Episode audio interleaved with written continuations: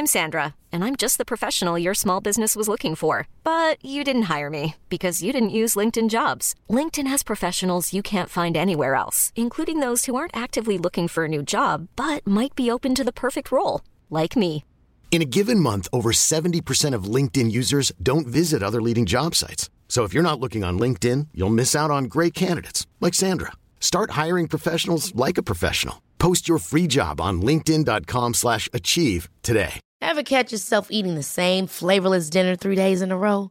Dreaming of something better? Well, HelloFresh is your guilt-free dream come true, baby. It's me, Keke Palmer. Let's wake up those taste buds with hot, juicy pecan-crusted chicken or garlic butter shrimp scampi. Mm. Hello Fresh. Stop dreaming of all the delicious possibilities and dig in at HelloFresh.com. Let's get this dinner party started.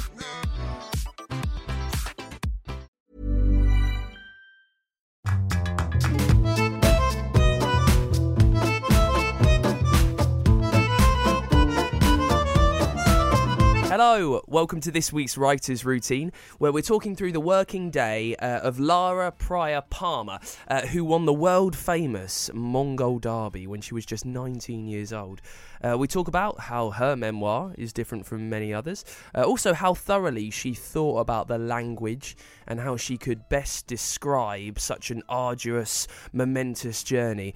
Uh, and also, you can find out why writing this story initially came quite easy to her. When I first wrote it down, it's just free flowing, free flowing, and I would not do ten or twenty minutes words. I was so taken with it. I would just, I wrote non-stop after the race. So it was not measuring myself or thinking of myself as writing. I was doing non-writing. I was like writing without wanting to. It's all on the way with Lara Prior Palmer in this week's Writer's Routine.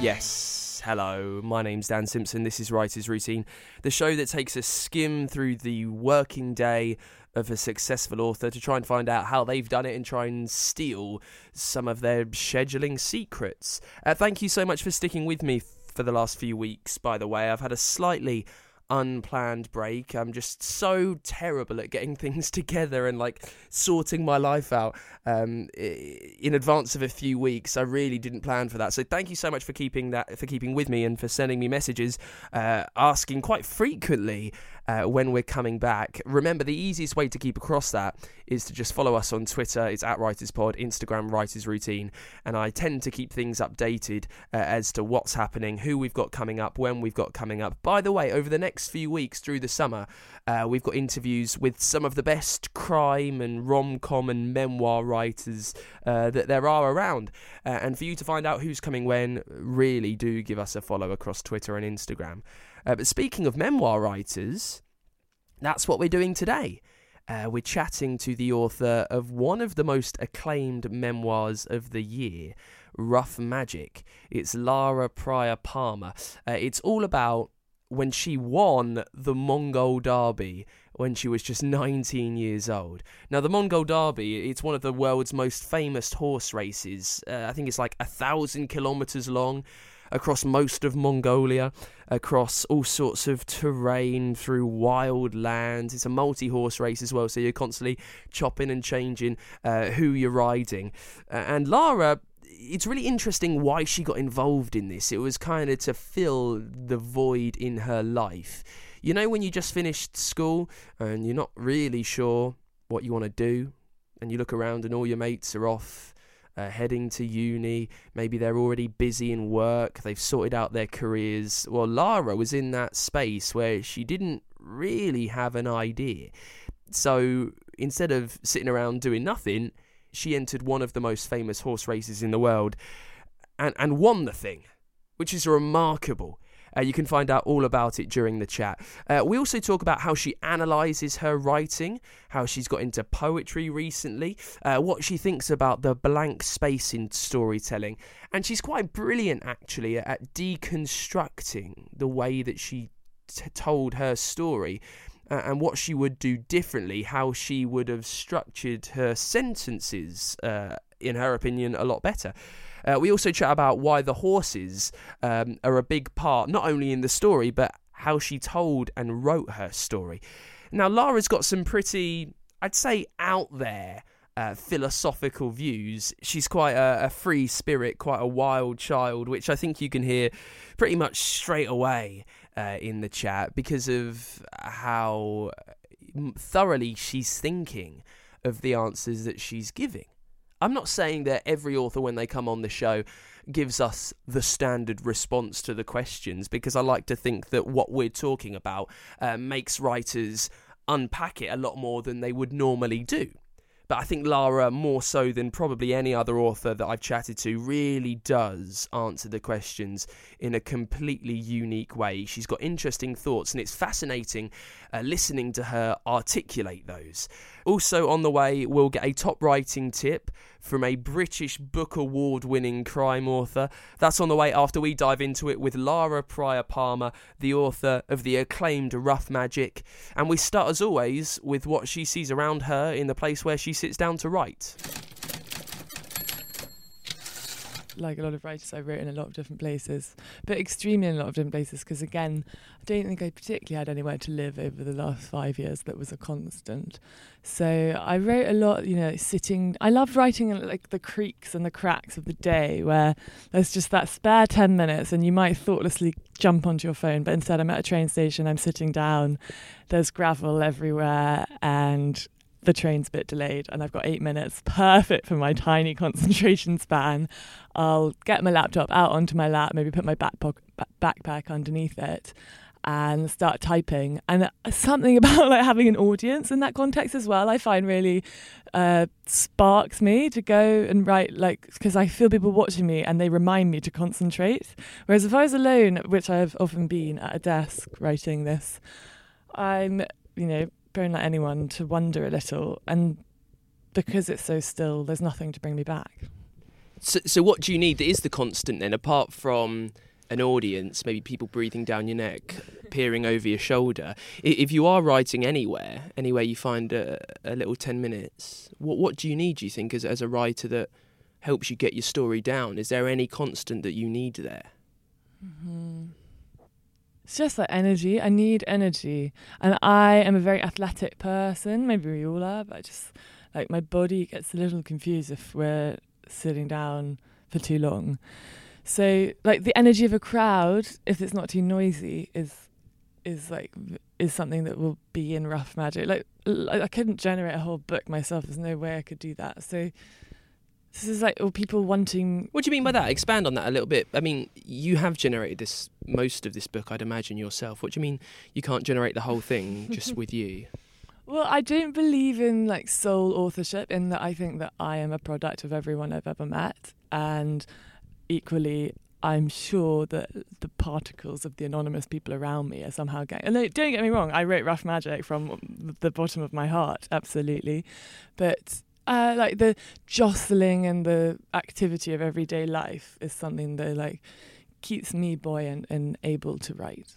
I'm maybe being quite confusing right now. No, that's okay. I simply I don't believe that this this memoir, this 300 odd page book that's sat in front of me was just written in 10 minute spurts on a train station. I think there must have been times when you are sat there at a desk in a constant place be that you know your mate's house, your brother's house, where you're sat down, and you are writing this story. Can you just try and tap into one of those moments yeah. for me? Yeah, I can. I remember again. I keep thinking about how I was writing at the top of a white ski slope rather than, but why I, were you at the top of a white ski well, slope? Well, again, so this is one term that I at university instead of studying the normal stuff, I took some creative writing classes because I was actually studying history and Farsi, and one of one of them was like an opportunity to be mentored and work on my own. So that was quite a constant nine weeks of working on it, and I would have sat again at very different desks in the library, always moving around. I can't quite be constant. In fact, maybe there is nothing constant about me. Maybe it's change or changingness and newness that I cling to. But that would have been, you know, like in the university library out in California, quite a forgotten place because we're in the heart of Silicon Valley, and mm, you know, most people studying tech don't bother going to the library. They just work anywhere, like in the engineering quad. So, and it's you know, full of books somewhere, and the tables in one half of it are wooden, and there's two walls on, on some of the tables so that you've sort of got blinkers and can't be distracted by people walking past. And uh, the light is really dim, and the ceilings are really low. I mean, I can write anywhere, but then I remember that term also, like, like being addicted to the writing and taking it off on like the university ski trip to the mountains four hours away and like sitting out at the top of the mountain and like I think writing by pen, which is how a lot of the most raw stuff in there happened. If if we were to try and analyze the creativity just a tad more, Yeah. what do you find helps you get ideas turning? You were speaking about energy earlier. Uh, what what do you think aids your creativity if you were to try and distill it down to just a few things that kind of keep you going? Um, okay, so it's like very possible for me to be creative, but it's usually destructive unless I've. This is quite sad, but well, not sad, but like, you know, quite probably disappointing. Unless I, at the moment at least, unless I do yoga, uh, ashtanga, and um, meditate in the morning, my day is usually quite out of control. So, so that's like that harnesses my creativity. What spurs my, my, my I think our own imaginations like do self-generate, and just walking through life delivers you certain ideas. Like you don't, one doesn't need to have gone on some big adventure like the race, the Mongol Derby, to to have that opened. You mentioned yoga and, and your day. Mm. Uh, our show, Lara, is is called Writer's Routine, uh, and it does what it says on the tin. So just talk me through yours if you can. I mean, it seems like Mm. there was none. Uh, that it was as and when you know that it would come in these fits and bursts of energy. Mm. But if you were to try and manipulate for yourself a, a, a perfect writing day yeah, when yeah. you were working on Rough Magic, when you when you had to get these words down, how did it look? Kind of talk me through your routine from the moment you wake up to the moment you go to bed when you are writing. How does it look? Mm. I never spend a whole day writing. I can't write for more than a few hours a day. Um, it requires just, it's like trying to move a whole weather system into a new land. It's very, it, it drains me. So it, it doesn't give me energy, but I feel more settled once I've done it. So I have to limit the amount of time I'm writing in that day. And I, although I learned to meditate four years ago, I was not meditating for most of the time I was writing Rough Magic. I only remembered about meditation again in December when Rough Magic was finished. So, so really, when I was writing Rough Magic, I wouldn't have been meditating, but for about the latter half of it, I would always do Ashtanga yoga at least three or four days a week in in the morning before I've eaten anything.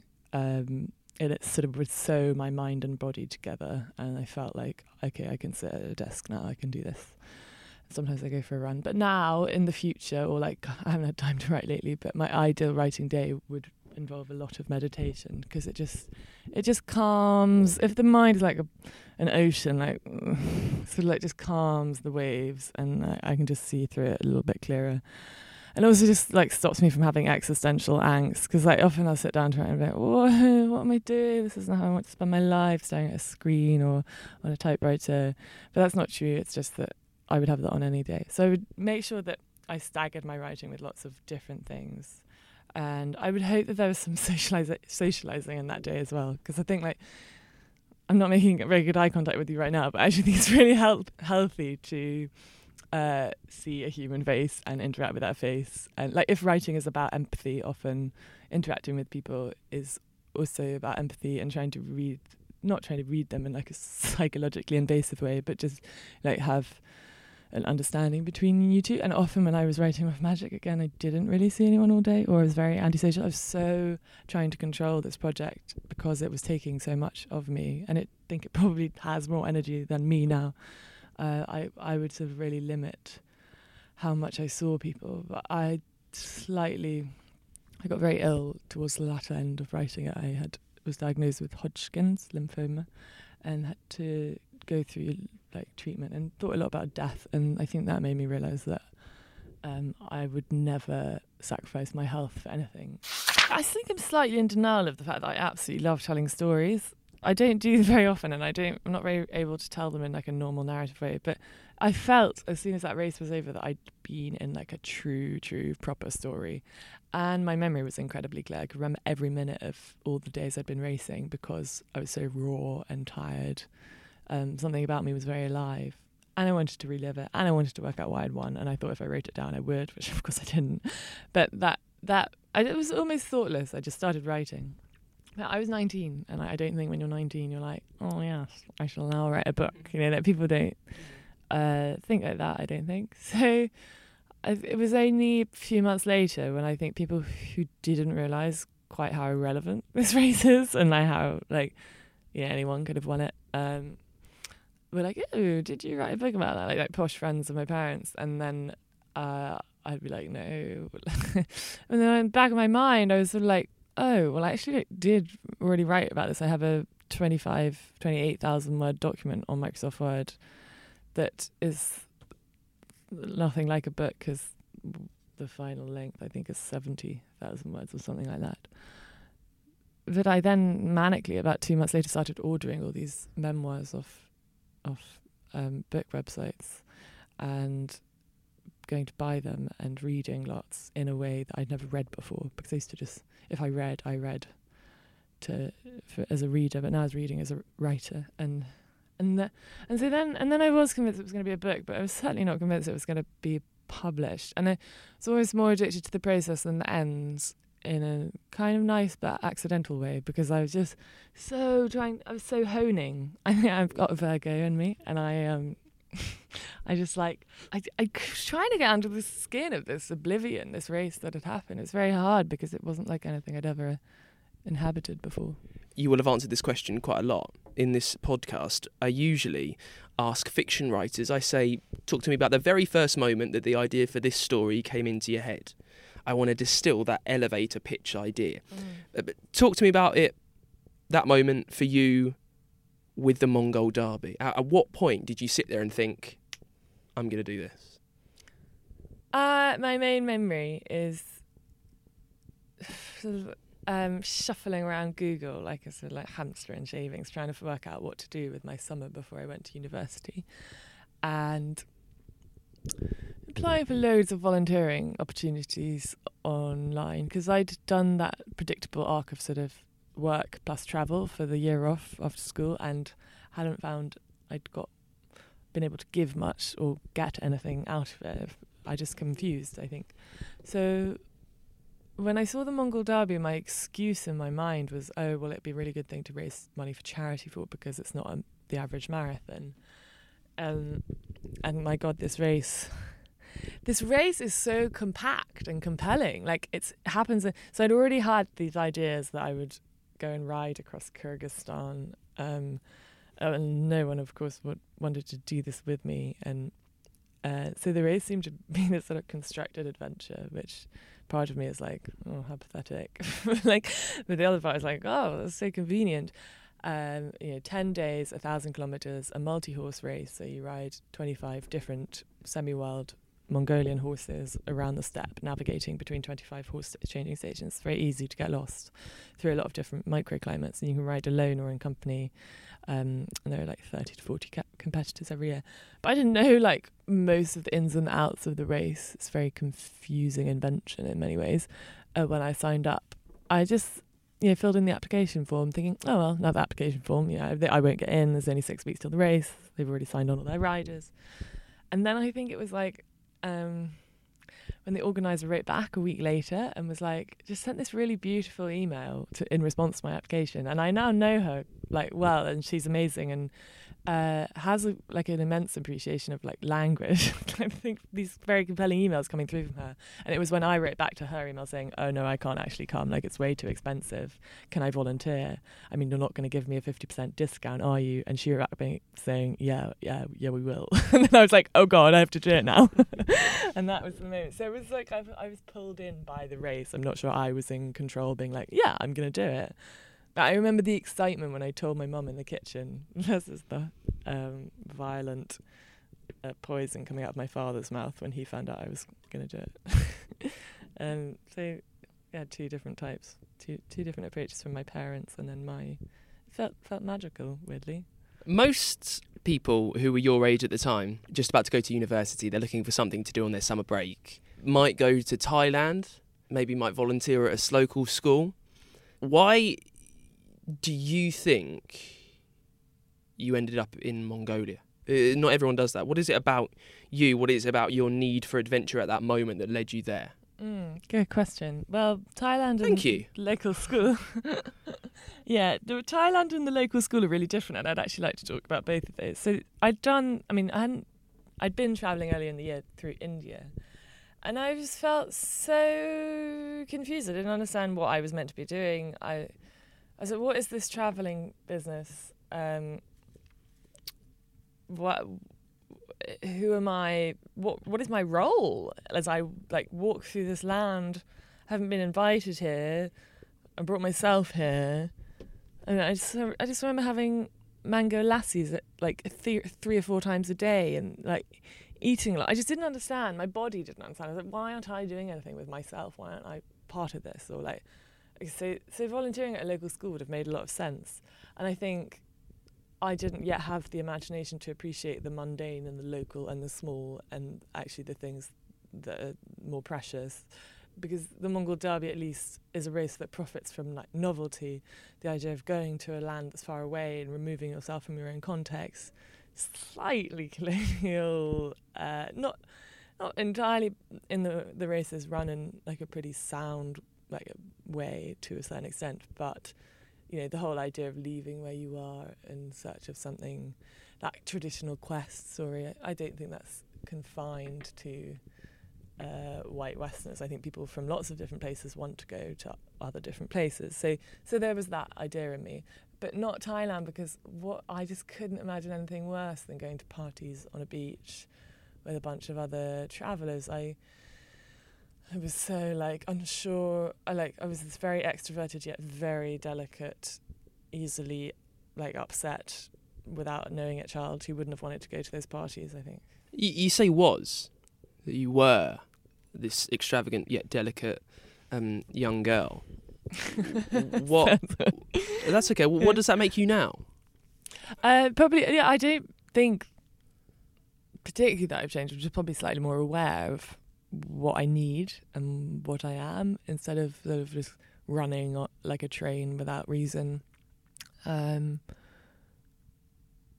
yeah, I think definitely writing has helped with that as well because once you've written yourself down and then you keep coming back to it over the years, because Rough Magic's taken over five years to write, which is maybe normal for a book, but it some people sounds like a long time.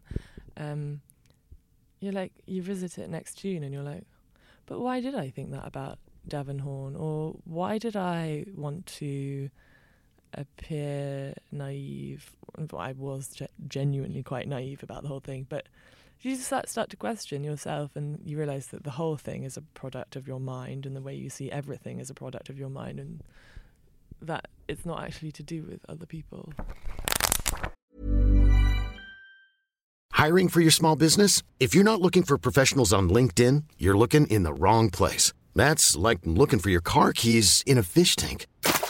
LinkedIn helps you hire professionals you can't find anywhere else, even those who aren't actively searching for a new job but might be open to the perfect role. In a given month, over 70% of LinkedIn users don't even visit other leading job sites. So start looking in the right place. With LinkedIn, you can hire professionals like a professional. Post your free job on linkedin.com slash achieve today. Hold up. What was that? Boring. No flavor. That was as bad as those leftovers you ate all week. Keke Palmer here, and it's time to say hello to something fresh and guilt-free. Hello Fresh. Jazz up dinner with pecan-crusted chicken or garlic butter shrimp scampi. Now that's music to my mouth. Hello Fresh. Let's get this dinner party started. Discover all the delicious possibilities at hellofresh.com. Millions of people have lost weight with personalized plans from Noom, like Evan, who can't stand salads and still lost 50 pounds. Salads, generally, for most people, are the easy button, right? For me, that wasn't an option. I never really was a salad guy. That's just not who I am. But Noom worked for me. Get your personalized plan today at Noom.com. Real Noom user compensated to provide their story. In four weeks, the typical Noom user can expect to lose one to two pounds per week. Individual results may vary. We'll get more from Lara Prior Palmer in just a sec, and we'll get a top writing tip from a British Book Award winning author next too. Uh, I'm in the process, by the way, right now of of sending out all the Patreon merch uh, for those who have s- s- s- for those who have pledged their support uh, to the show online. I've got some lovely badges, things that you can pin to yourself to show that you're a fan of the show. I've also got some very incredible, I think, because I designed them, and I'm usually useless at designing. And I've, I think I've done these really well. I'll upload pictures actually to show you uh, that I'm not completely delusional. I'm telling the truth. I've got these bookmarks. I spent a long time sorting them out. Uh, it, it's all about you know things that we love hearing in the show. That's what the bookmarks are themed with. Uh, we've got vomit draft references on there uh, and loads more. Uh, they're bookmarks that you can get just by supporting the show over on patreon. If you want one if you want a badge as well if you even want your questions answered by some of the best authors in the world uh, with specially designed curated and edited episodes that only you will get all you need to do is show your support for us uh, over on Patreon. If you've enjoyed any of the episodes that we've brought to you, if any of the 60 plus authors uh, that we've interviewed for you have given you some help, uh, which has really changed the way that you tell your stories. Please do pay it back, show your support for the show. You can do that for just a couple of dollars a month over at patreon.com forward slash writers routine. You can pick yourself up a badge and a bookmark to show that you're part of this writing community that we've got going on here, and it really goes a long way to helping us out. Please do support the show over at patreon.com forward slash writers routine. Hi, my name's Louise Candlish, and I'm the author of Those People that's out now. My writing tip is quite a strange one. I'm, I'd be surprised if you've heard it before. But what I find if I'm stuck when I'm writing is um, that if I change the font, it can have a, a, a, huge effect on how you feel about about reading it. So I will change the font and then I will read it and then it will suddenly seem so much better. You can get loads more tips from the British Book Award winning author Louise Candlish. Uh, the full episode uh, happened a few weeks ago. If you missed that, please do listen back to it uh, wherever you get your pods from and it's always over at writersroutine.com. Now let's get back into it with Lara Prior Palmer, uh, the author of the acclaimed memoir Rough Magic, all about the time when she entered and then inexplicably inexplicably won the Mongol Derby when she was 19 years old. Now, in this part, we find out how important the horses were uh, to her storytelling, not just in the actual story, but in the actual storytelling and structuring her book, how important they were to that. Um, also, I mentioned her free spiritedness at the start of the show, um, which I'm sure you've heard. Uh, and got to grips with by now. Uh, but I talked to her about that. Why is she much more of a wild child than I am? What makes us different? Why philosophically uh, does she think people are different from one another? And why does she believe that she's a lot more, I'd say, probably carefree and thoughtful? Than many other people there are. So we'll try and unpack that and we get back into it talking about characterization. Because when you're writing fiction, you can design exactly who you want your characters to be, what they are, uh, the path that their story is going to take. But I'm always fascinated fascinated by memoir writers um, because the story's already happened, and more often than not, uh, the lead character is themselves. How do they get to grips with that characterization? I hadn't read enough novels or fiction to understand character or to be able to write people. Um, and didn't understand I didn't wasn't didn't have the capacity to see myself as a character. I was too fixed at the center of my own being to understand that in this perhaps in life, but definitely in writing, I am a, I am just a character, and I need to sacrifice my own obsession with being embarrassed about writing about myself for the sake of the book and people's understanding of me. So at some point, I think with the encouragement of this mentor I had for that ten weeks in the states, uh, you've got to just write a little bit seriously about yourself and try to give people an understanding. And I, I didn't want to characterize myself also because I felt so different every day. I still do feel so different every day in the sense that I feel hungover from my dreams, in the sense that I think like vast changes are happening in the subconscious that I'm usually not aware of but make me feel different. So but then you know the general things about being slapdash, unpredictable are all in there.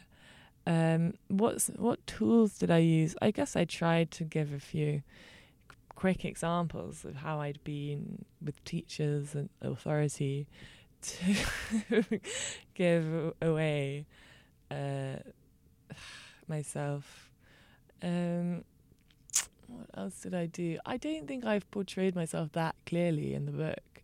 I have to say, I think I was learning to write while I was writing Rough Magic, and uh, parts of it, like I reread them now, and they do strike me as beautiful, but other parts um, sort of seem to I either not be engaged with my emotions at all or trying to reveal those to the reader. Maybe that's frustrating for a certain kind of reader who wants that. Maybe not for a lot of British readers who want to engage with their emotions.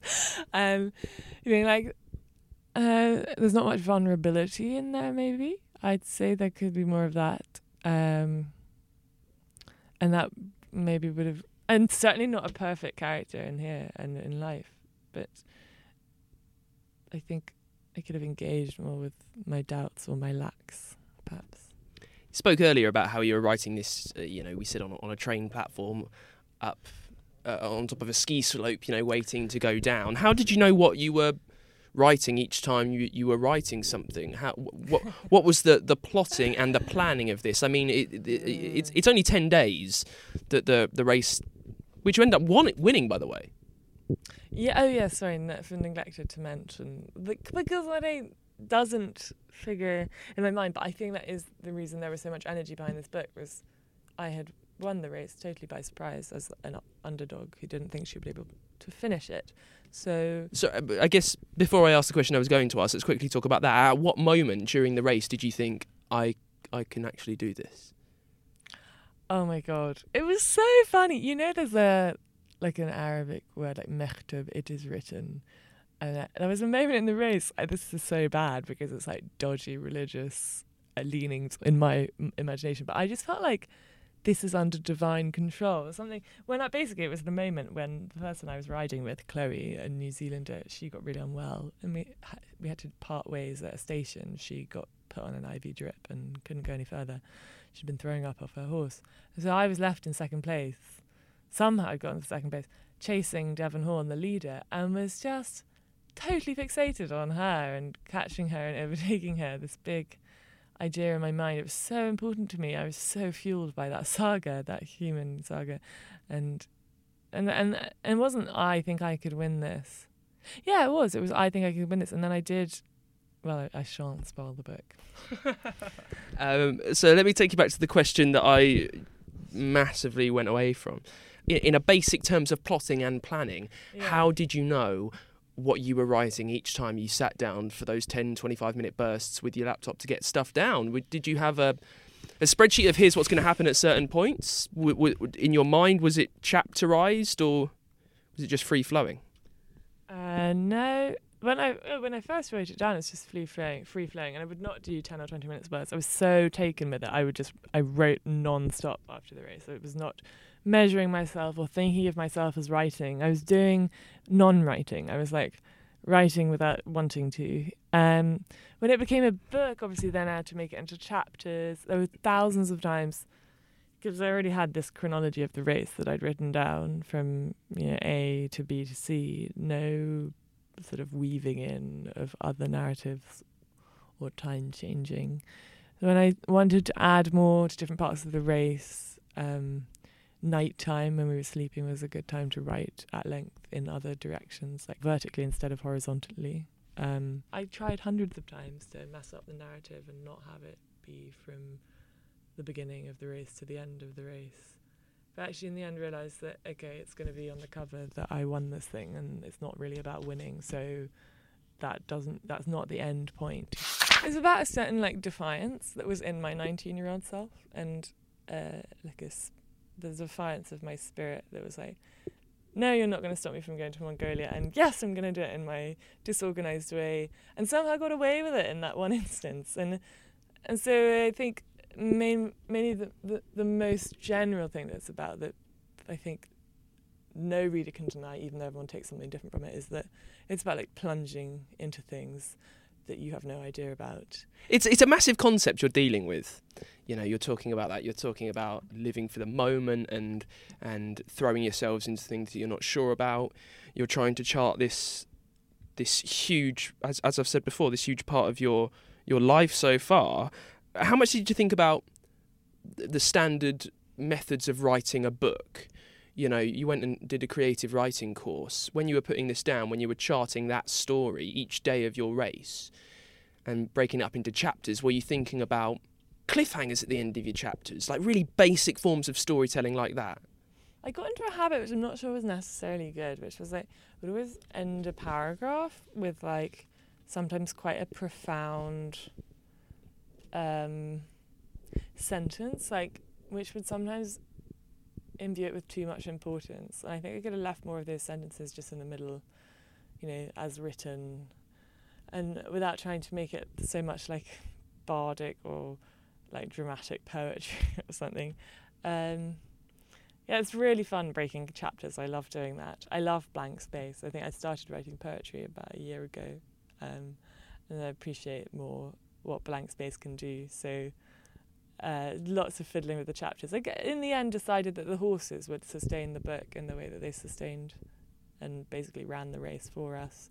So I think roughly, although I could be wrong, and each horse was a chapter, and each horse was so different, so they allowed for a different way of writing and a different um, set of questions, perhaps.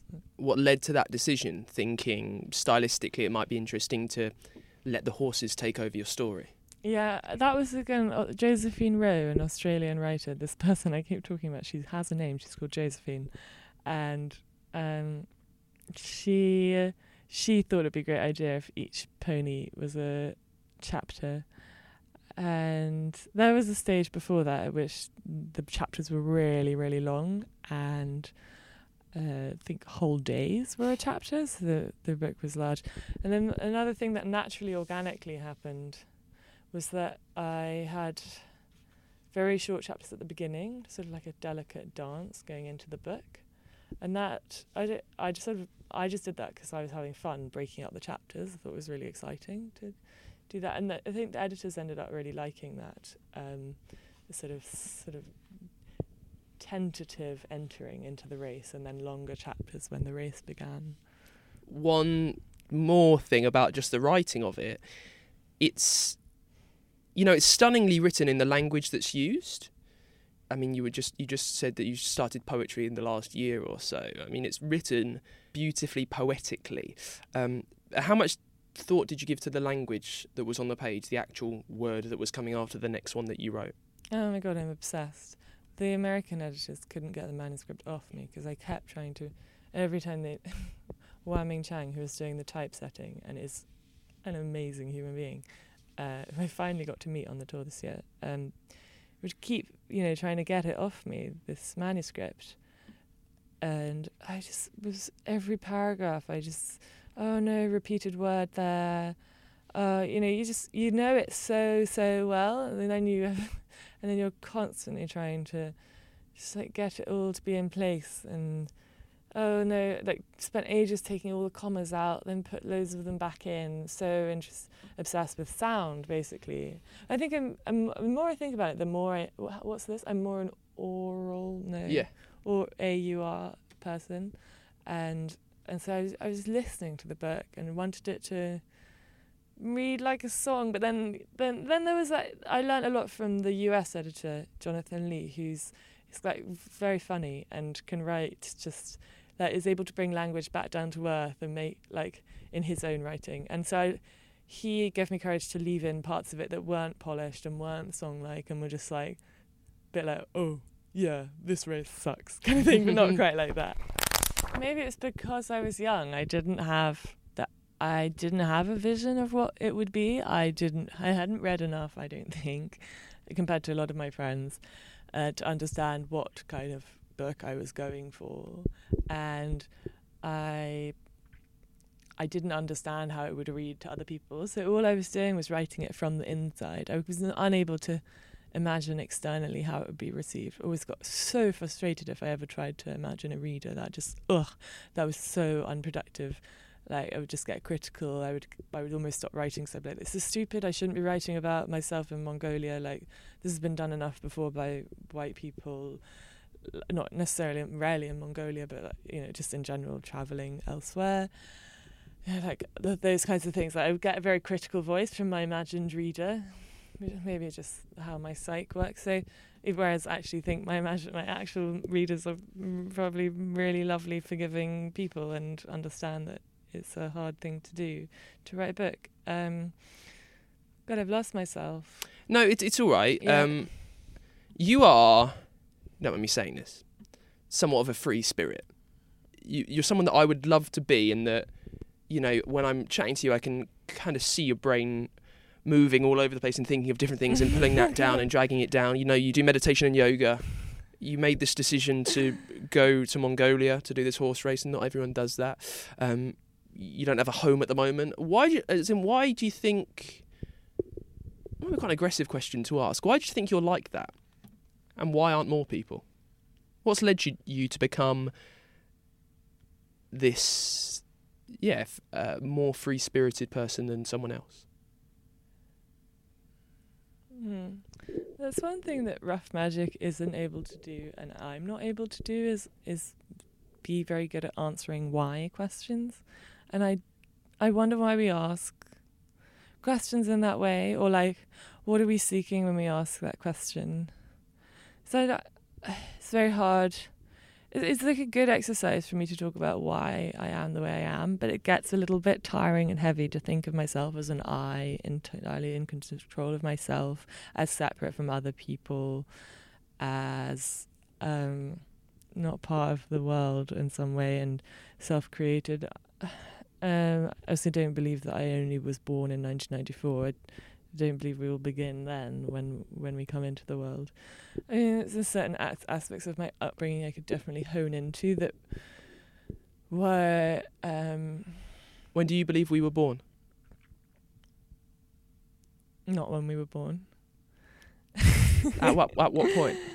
Um, I have another thing, which is like a total lack of faith in words, things that I don't know how to articulate yet. Yeah. That's sort of like that would apply to that question. Okay. But uh, I think anyone would react differently to having fi- finding their father difficult and having that um, quite, therefore negative masculine image in their mind and or negative feminine, whatever way it works out, and wanting to run from that and not knowing how to deal with that. But that's definitely not the whole of the picture, and I'm really wary of a lot of memoirs. Um, or you know, and I don't read enough memoirs, but a lot of narratives that go straight from the parents to the story, which I don't think is true. I think I um, am umbrella over my parents and their patriarchal ideas of owning me are just cultural, and that, um, you know, like in a weird way, we I think this is the theory that someone else has come up with. We sort of choose our parents uh, as a ch- as the particular challenge we want in this life, but I don't feel I don't feel much towards kinship and blood and um, what travels down a, f- a family, even though I'm like affected by it. Yeah, so I'm, I've just slightly got haven't worked out my concepts, but would love to write, write in fact about what a family is and why we cling to that, and how the country and like nations profit from that idea. And that is it for this week's writers routine. Thank you so much to Lara uh, for coming on the show. I know she's kind of all around the place at the moment. She was talking about how she doesn't have quite a solid base right now. Um, not homeless, she's just couch surfing, I think, because she's um, been off, you know, traveling around America, learning, doing book tours over there. She's done a huge book tour around the UK as well. So thank you so much to her for carving out a little window in her diary to chat to me about her diary. You can find out loads more about Rough Magic, by the way, on the website. It is writersroutine.com. While you're there, it's a fantastic place for you to get in touch with the show. Let us know what you're thinking. Tell us what authors you want to hear from. Uh, I've had quite a few of those, by the way. Uh, if you have sent me an author that you'd like to hear the daily diary of, if I've not got back to you, I promise I'm working on it. If you've enjoyed the show today and you've got some advice which you think might change the way you tell your stories, please do show your support for the show uh, and pledge a little bit of money every month uh, over at patreon.com forward slash writers routine. And you can get some pretty sweet merch, which I've designed for you as well, uh, just for saying thanks. Now, next week, uh, we'll be with Stuart MacBride, uh, the mega successful, hugely acclaimed crime author, uh, chatting all about his 12th Logan McRae novel. Uh, if you get a spare second, by the way, please do leave us a review over on Apple Podcasts. It really helps uh, people that need the help of our authors who haven't found the help of our authors yet come to the show. It helps them find us. Uh, so do that. Also, give us a follow over at Writers Pod on Twitter and it's Writers Routine over on Instagram. Thank you for listening. I will see you next week with Stuart MacBride. See you then. Bye.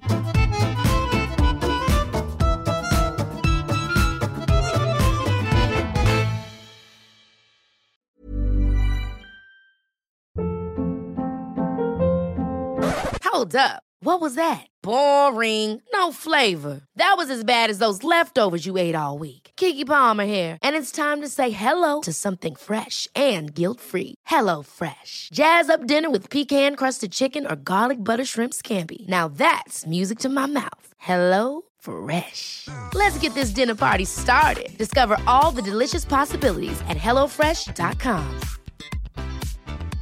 Planning for your next trip?